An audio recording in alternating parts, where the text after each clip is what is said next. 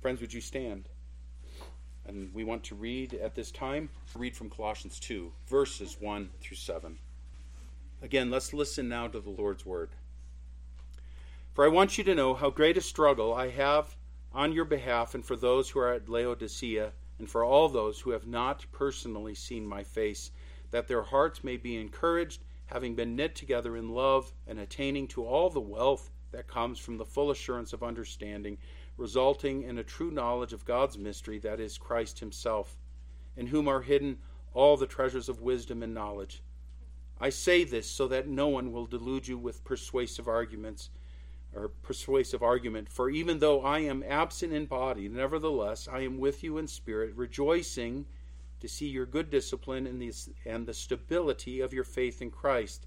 Therefore, as you have received Christ Jesus the Lord, so walk in him, having been firmly rooted and now being built up in him and established in your faith, just as you were instructed, and overflowing with gratitude. This is the Lord's word. Would you please be seated, friends? And we will go to the Lord and ask his help. Again, Father, what a blessing to have your word, to have this revelation of yourself, to know you, Father, and to know what you require of us. Would you, Lord, give us ears to hear today? Would you come and be present by your Spirit? That I and I pray that you would help help us to stay awake. Help us, Lord, to be able to process what's being said, even though our little legs and arms are wanting to be active. We pray, Lord, that you would move mightily upon us. We humble ourselves under your mighty hand. And, and Lord, we acknowledge that this servant and these your people, we are all together weak. Would you, by your grace, bless us? In our feebleness, would you make, Lord, your kingdom to grow? We ask these things in Jesus' name. Amen. The church is a beautiful bride, even with all her flaws. How great a love the Lord has for her. Listen to what Paul wrote in Ephesians 5. Christ loved the church and gave himself up for her, so that he might sanctify her, having cleansed her by the washing of water with the word, that he might present to himself the church in all her glory, having no spot or wrinkle or any such thing, but that she would be holy and blameless. He would write earlier in Ephesians 1 saying this In him we have redemption through his blood, the forgiveness of our trespasses according to the riches of his grace which he lavished on us. My friends, it is um, an understatement perhaps to say that the Lord agonized over us. He endured such suffering for his people in order that we would know what life is, both life now and life eternally. The apostle, as we started looking at last week, the apostle, as a faithful minister ought to do, he had entered into a great struggle as well on behalf of the church. Here he agonized, like the Lord, over the church in the Lycus Valley, that is, the churches of Colossae, the churches of Laodicea and Hierapolis. He contested for them. He fought for them. And as we've read in 2 Timothy 2, and you read throughout the scriptures, you're starting to get a picture. And I mentioned last week what a convicting note it is to this minister and what a minister, a hireling, what does a hireling do? Things get hard, and he goes, See ya. I didn't bargain for this. I thought I would stand up and everyone would sing my praises. I thought that my job was an hour and a half on a Sunday morning. The minister agonizes, a true minister, in the, the wake of Christ and, and after the examples of Paul or a Timothy or, or Onesimus Barnabas, these are people who entered into the struggle of the Lord. And we enter into those struggles in order that we might ensure that the Lord's people are cared for, so that the sheep, the Lord's people, the Lord's flock, move from point A to point B. They go from from from that moment of conversion until they see Jesus Christ face to face and he welcomes them into heaven. That's what an under shepherd is supposed to do. That's what we see in the Apostle Paul. He fought for them. He fought for them with prayer. He entered into contest uh, by those late nights where he has this inner turmoil and, and struggle. He writes to them. He, he strives to keep them safe from the false teachers who were there in that area to prey upon them, who were uh, to prey upon those who were young in the faith. And, and we, we look at this right now and we say this church was full of young believers. They were new to the faith. Everything sounds kind of right when you're new to the faith. You can't tell the difference between a John Calvin or a Joel Osteen when you're new to the faith because they all kind of sound the same. And this is the struggle. And this is what he's trying to guard against. He doesn't want them to fall prey to these false teachers. He struggled over them, and we should too. We should struggle for one another, my friends. It is how we demonstrate the love of Christ when we seek the interests, the best for others, specifically to see them, to see one another built up in Jesus Christ, looking and ensuring as far as we can that people will find their, their happiness and strive for their holiness and no one else than Jesus Christ. That's our job towards one another. The stakes are high. Without the struggle, without the fight for one another, there is the very real risk of you being led astray from the Lord. Paul warns of it. In fact, this, these two verses we're looking at today, in verses 6 and 7, notice he says in verse 4, I say this so that no one will delude you with persuasive argument. And then look at verse 8, and what does he say? See to it that no one takes you captive through philosophy and empty deception, according to the tradition of men, according to the elementary principles of the world, rather than according to Christ. It's a big deal. He gives, and, and this passage that we're looking at, 6 and 7, fall right between 4 and 8, as we hear this warning that is given to us. He did not want to see people led away. And we see this, uh, again, I'm, I'm saying to you, it is a very real problem. The stakes are high. Um, in, in recent years, when I was going through seminary, there was this big push to march back to Rome. A man named Scott Hahn, I believe was his name, wrote a book, Home Sweet Rome. Came out of the Reformed circles home sweet Rome. That seems to be the big thing. Go back to Rome because, you know, they've got the early church fathers. Truth is, so do we. Right? In fact, as Loraine Boettner said, the Protestant church is not the Johnny come lately. The Protestant church blew the dust off the scriptures and said, This is what the New Testament was teaching.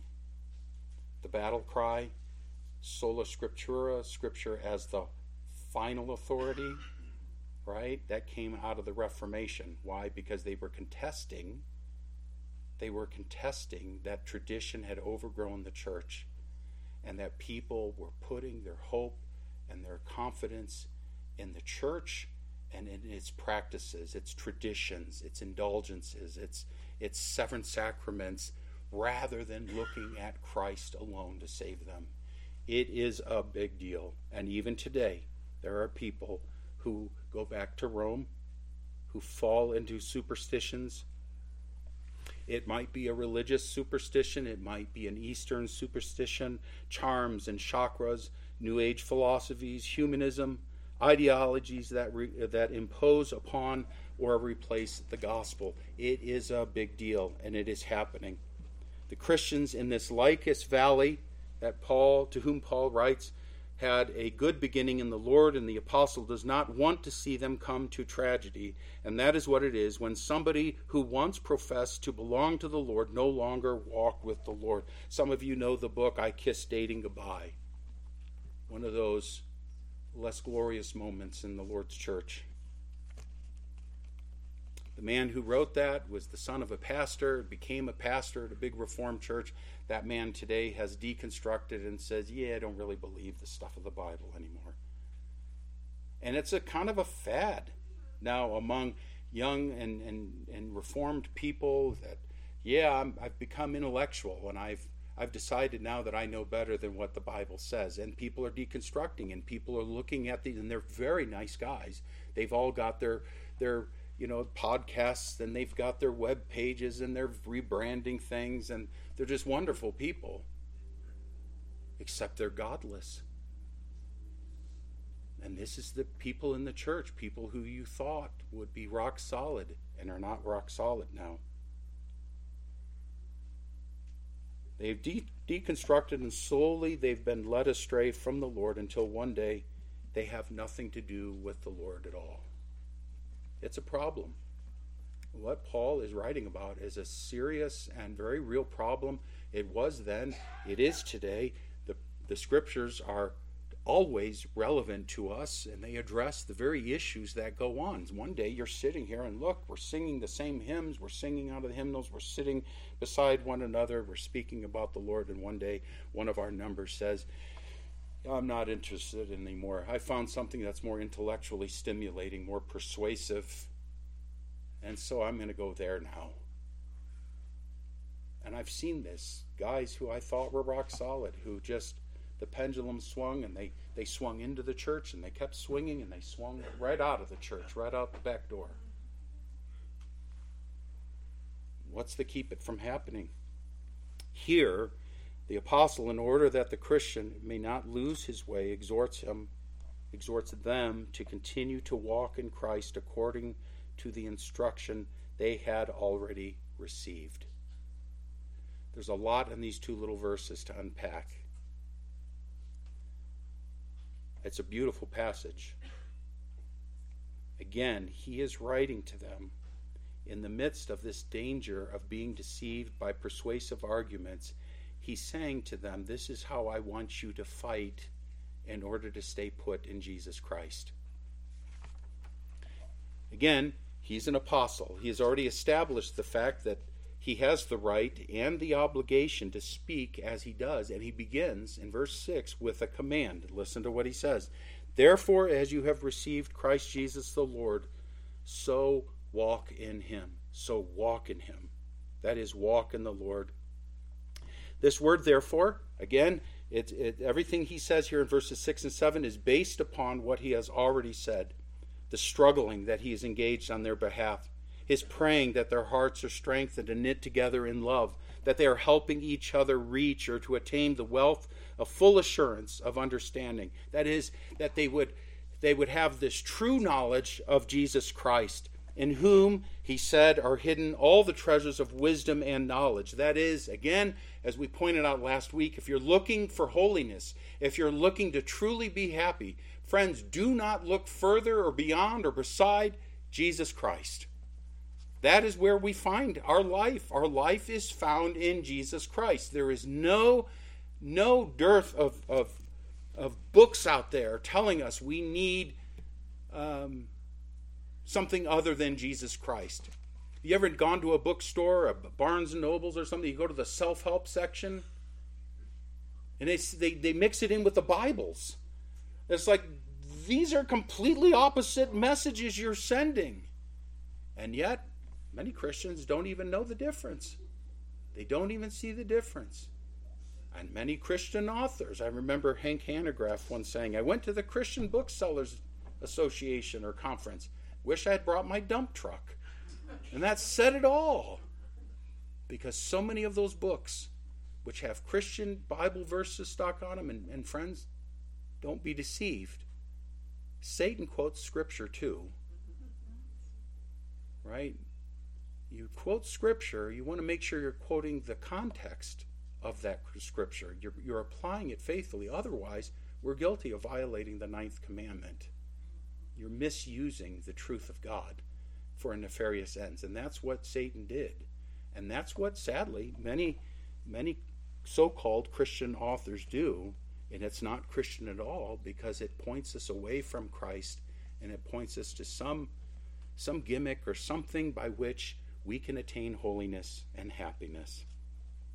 So, Paul is basing these things on what he has said, and yet he says that there are those who will offer up persuasive arguments who are out to delude the unsuspecting. Therefore, how do we fight this? How do I fight to prevent this tragedy of my soul falling away or of someone else's soul fi- falling away? How do I fight to keep from becoming prey for these false teachers?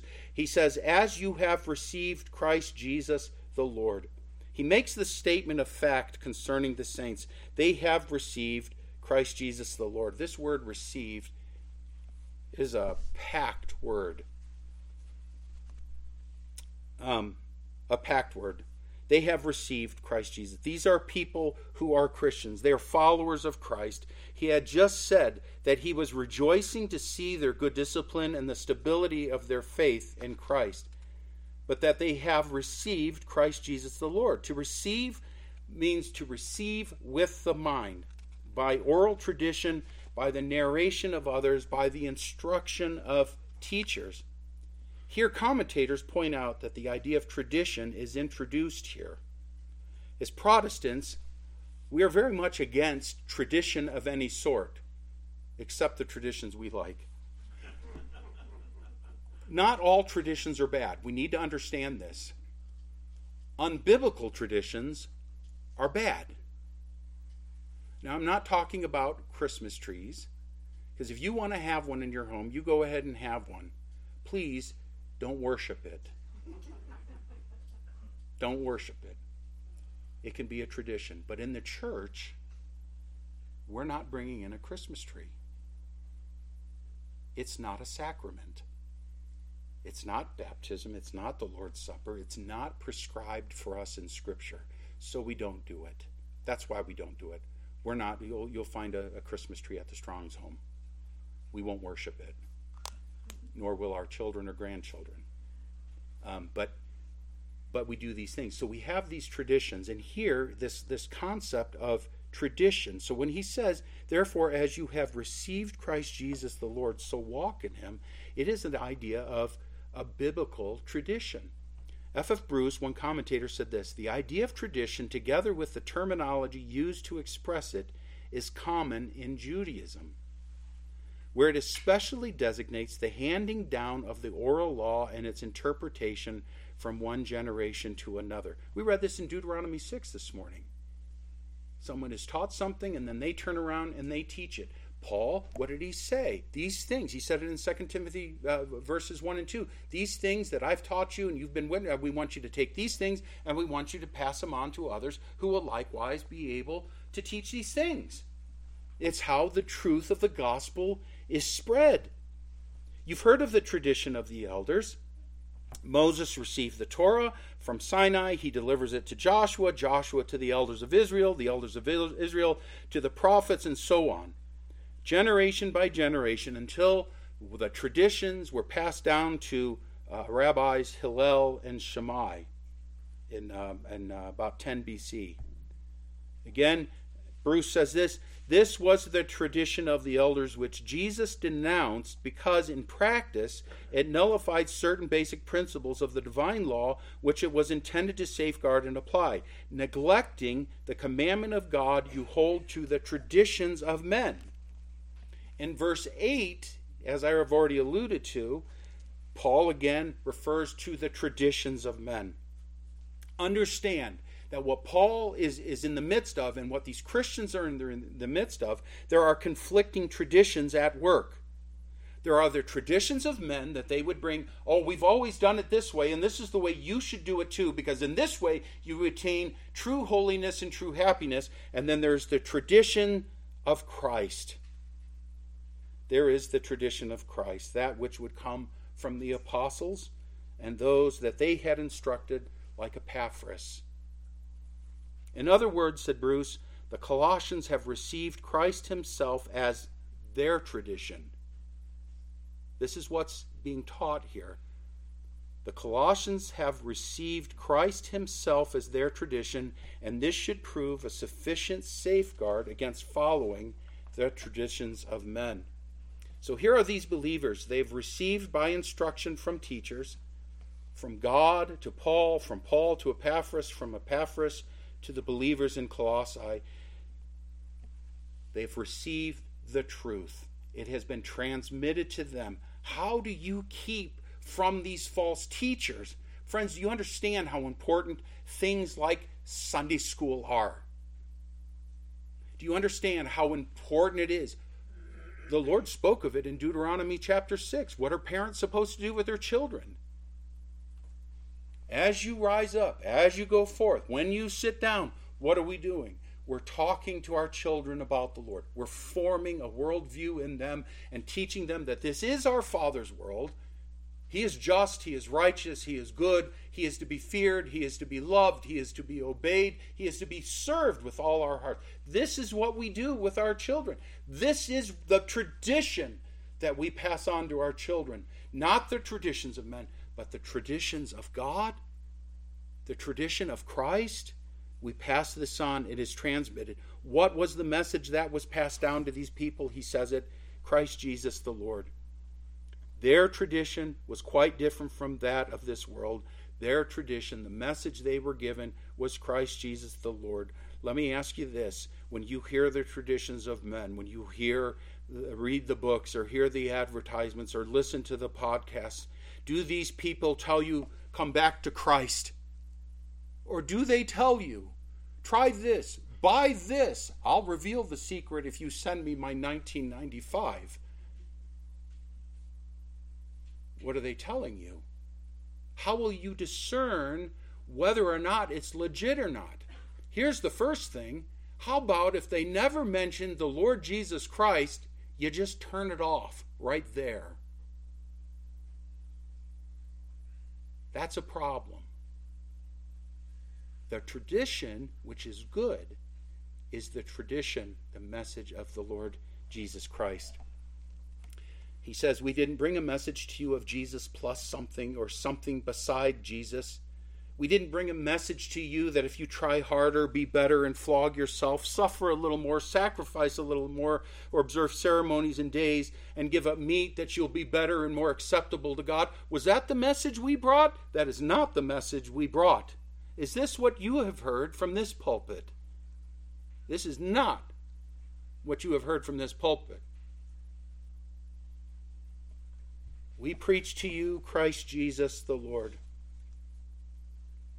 the one who was the expected one the one of whom the Lord's people anticipated throughout the Old Testament times, the one who is the anointed one, the one who is a descendant of David, the one who restores sight to the blind, makes the lame to walk, who has cleansed the lepers and made the deaf to hear, who has raised the dead and preached the gospel to the poor. This is the Christ that we hold up before you. This is the Christ that they held up before these believers, who was born of a virgin God in human flesh, whose name is Jesus, because he saves his people from their sins.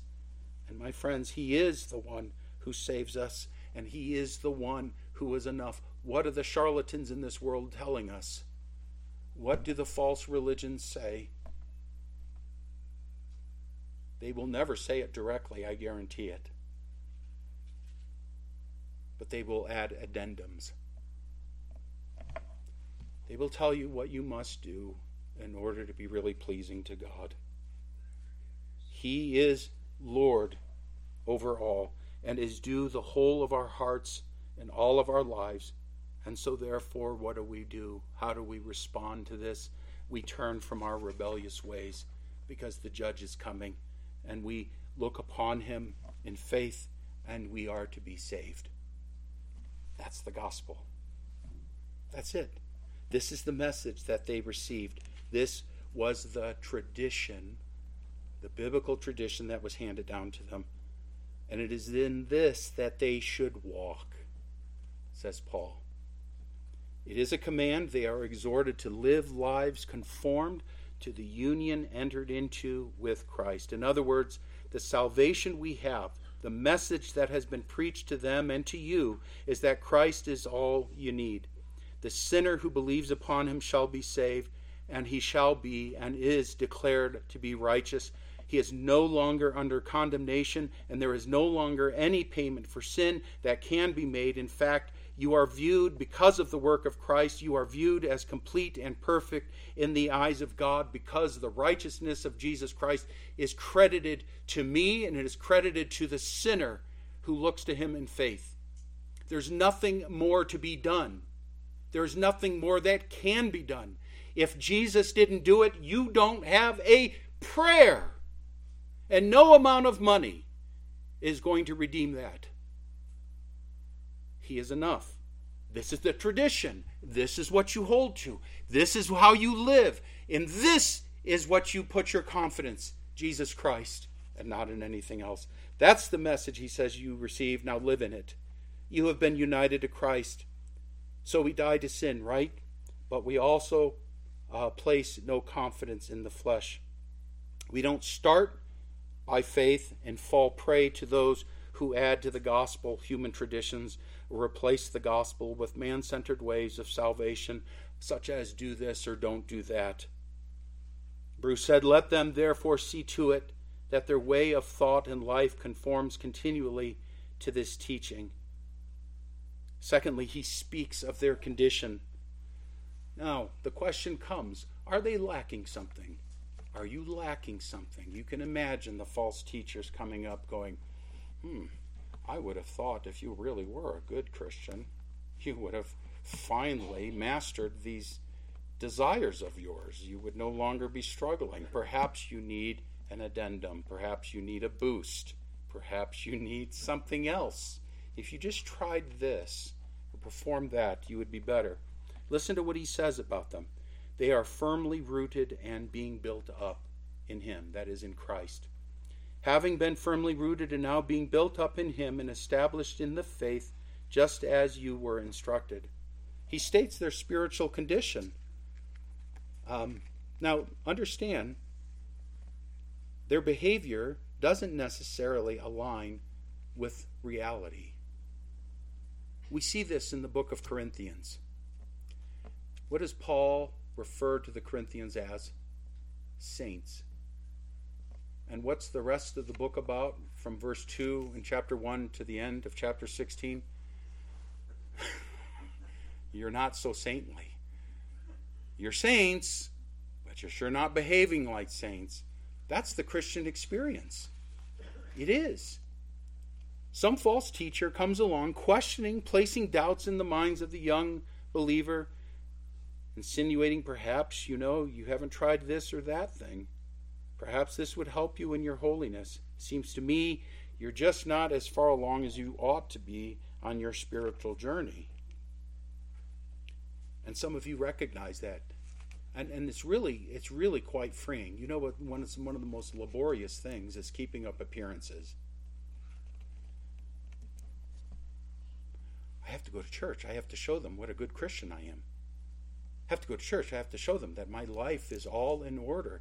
I'm not one to say that we need to go around throwing up on each other all of our problems. But understand, friends, every single one of us who's walked through this door or that door this morning, we come into this place and we've got problems. Can I get an amen? At least to show me you're awake still? You come in here, you've got problems. You have struggles. Some of you struggle with your children. Some of you struggle with your spouses. Some of you are struggling with health related issues. Some of you just are angry every time you pass a gas station because the gas prices are so high. You're just angry.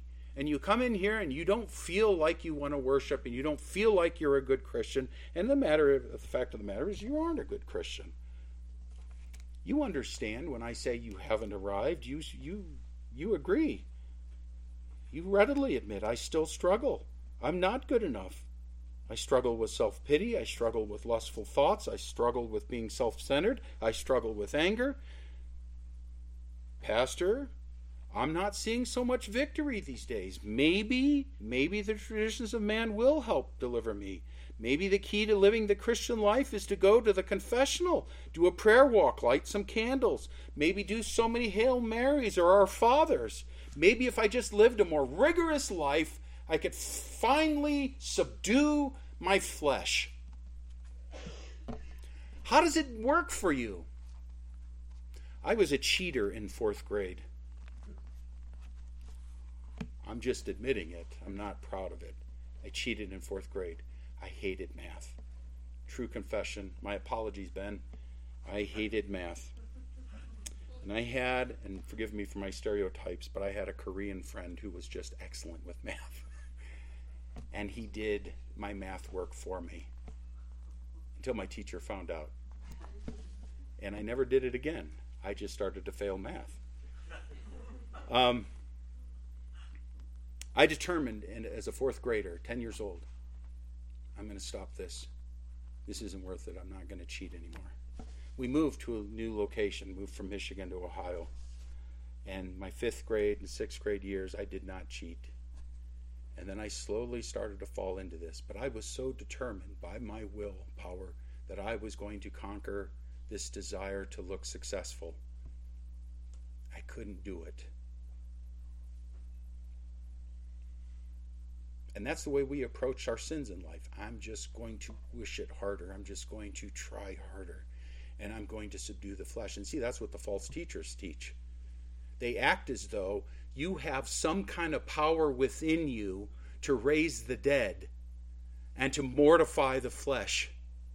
How does it work for you? You men who struggle with lustful thoughts, which is every man, how does it go when you say, I'm not going to think, I'm not going to think, I'm not going to think? And you think. Right? How does it work? How does it work, ladies, when it's like, I don't want to say anything bad, I don't want to be a gossip, and it comes burbling out of your mouth? How does it work for you? Not so well, does it? This is what the false teachers would be saying. These things don't help you, they don't deliver you. But notice what he says. He says to them, having been firmly rooted. Now look at this. This is sweet. This is what they are. They are firmly rooted by faith in Jesus Christ. It's passive. That is, the subject has been acted upon.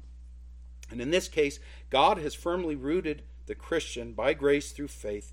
You have been rooted into Jesus Christ. This idea of being firmly rooted means to be strengthened with roots to render firm, to fix, to establish, to cause a person or a thing to be thoroughly grounded. And in this instance, it is to be in communion with Christ. Understand, believer, dear Christian, understand what you are in Christ. Because of what he has done, you needn't think for one moment that you are lacking. I know I know you feel like you're lacking because you still struggle with sin. The reality is, you've been firmly grounded in Jesus Christ. Says Paul to these believers in, in the Lycus Valley, you have been firmly grounded. So when these false teachers come and say to you, it's not enough, you need more, you can trust that you have been firmly grounded in Jesus Christ. And you're not lacking, so that when the winds of judgment blow, you will not be shaken and you will not be toppled. Do you understand that? Our confidence and our grounding is Jesus Christ. Despite what you feel at any given time, despite how you have blown it this week, despite your anxieties and all of your failings, and I guarantee you that if you're like me, there are many, but our grounding is in Jesus Christ. He is our righteousness. Being firmly rooted in Him, as they had been taught, their course, said John Calvin, is not at all wavering or liable to error. When the world says, and many in the church say, Jesus Christ is not enough, your resounding answer should be, yes, He is. He is enough. He is enough to make me right with God. That's Romans chapter 3. He is, he is the one who makes me right before a holy God. And I don't necessarily practice it, but that's the reality. That's why we celebrate the Lord's Supper, to be reminded of what Christ has done and to be empowered by his death. That brings us life. So they are here firmly rooted Yet they have not arrived, as we say, they have not yet reached perfection.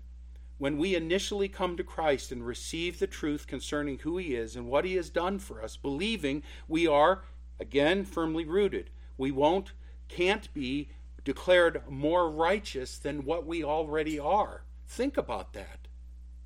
You're as righteous as you can ever be and need to be before a holy God based solely on what Christ Jesus has done for us. Yet, the process of becoming what we are in Christ is a long and arduous thing as we learn of Christ more and more and have our faults and sins revealed to us, and as we labor to repent and walk, that is, to live in Christ, um, as we have already spoken about. So the apostle says of them, having been firmly rooted, and now, look at this, he says, having been firmly rooted, and now being built built up in him and established in your faith, just as you were instructed.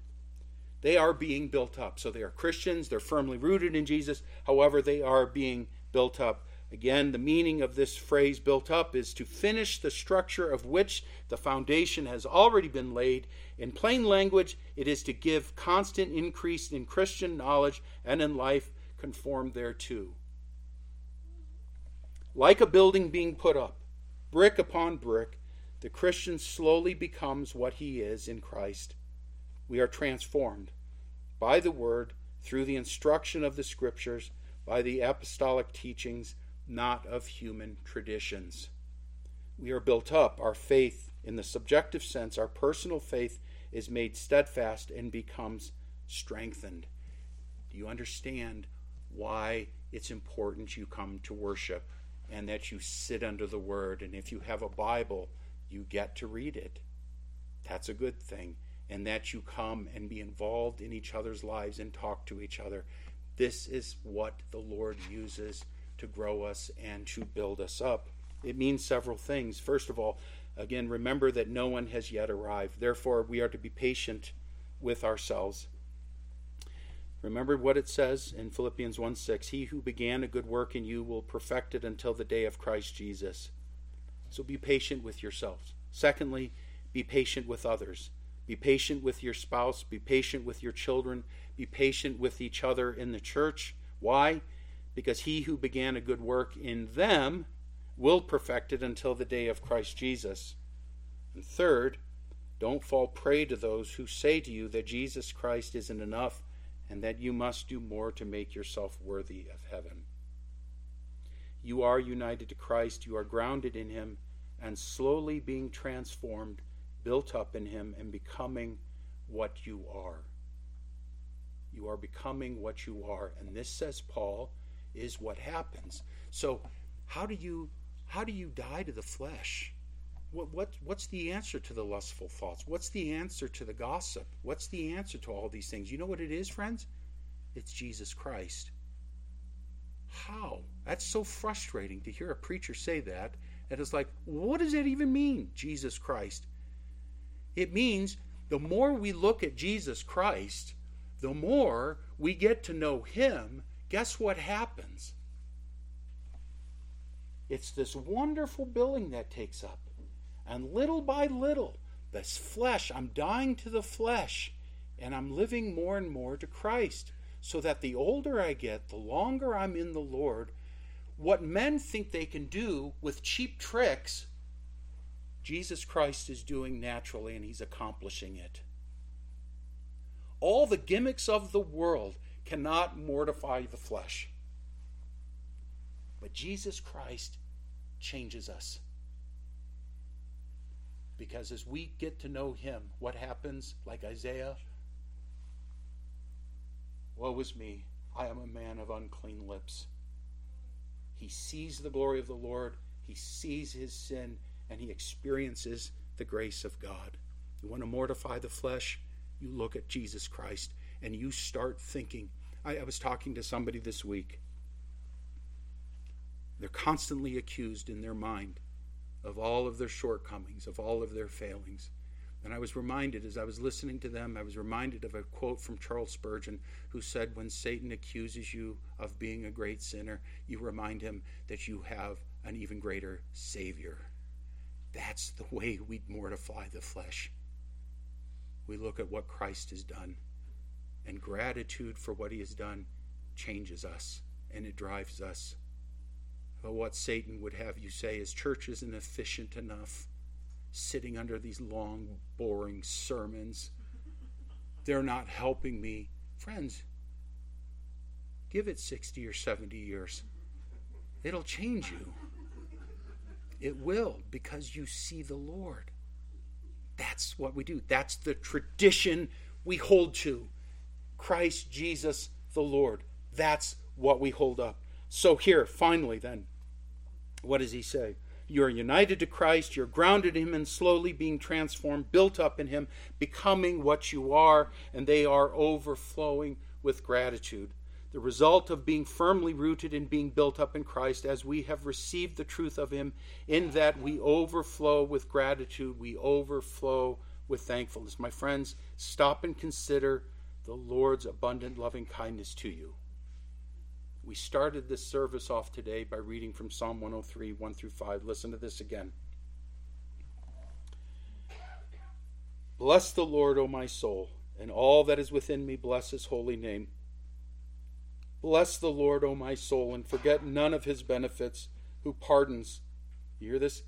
Who pardons all your iniquities, who heals all your diseases who redeems your life from the pit, who crowns you with loving kindness and compassion, who satisfies your years with good things, so that your youth is renewed like the eagle. My friends, the Christian is the one who can take no credit for himself. That is categorically true. If you are a Christian, you have no room to boast, do you? You can take no credit. You didn't seek God out. Rather, he sought you out and saved you because he is kind. John says it. 1 John 4:19, we love because he first loved us. As we are built up in him, the more clearly we see him, the better we see ourselves, the more we see what debtors to grace we are, and you understand a hymn like Amazing Grace. In other words, the Lord increases and we decrease. And the thanksgiving to the Lord overflows in our lives and abounds in our lives. The false teachers, on the other hand, rob God of the praise that he is due, teaching men and women to place confidence in their flesh and to praise themselves for their good choices, their wise decisions, and their rigorous disciplines. How is it that we stay alive in Christ? We keep to the one we have come to know who loved us and gave his life for us. Period. That's how we stay safe from vain philosophies. Let's pray. We thank you, Father, again for this day that you've given to us. And again, we thank you for your word and pray that the Christ tradition would be that which we cling to and that we would not be moved from and that we would see and analyze all these other things that are thrown at us to try to uh, pull us aside, to get us to look somewhere else. We pray, Lord, that we would see them for what they are empty and bankrupt and deceptive and godless. We pray that we would rejoice more and more in the Lord Jesus. That, Father, we would cling to these things, and as we are in the Word and as we are with each other, as we are under these means of grace, that we would be built up more and more that greater overflowing abundance of thanksgiving and gratitude would flow out of our lives uh, in praise of your name and of your great salvation. We pray, Lord, that you will help us and give us ears to hear. I ask all in Jesus' name. Amen.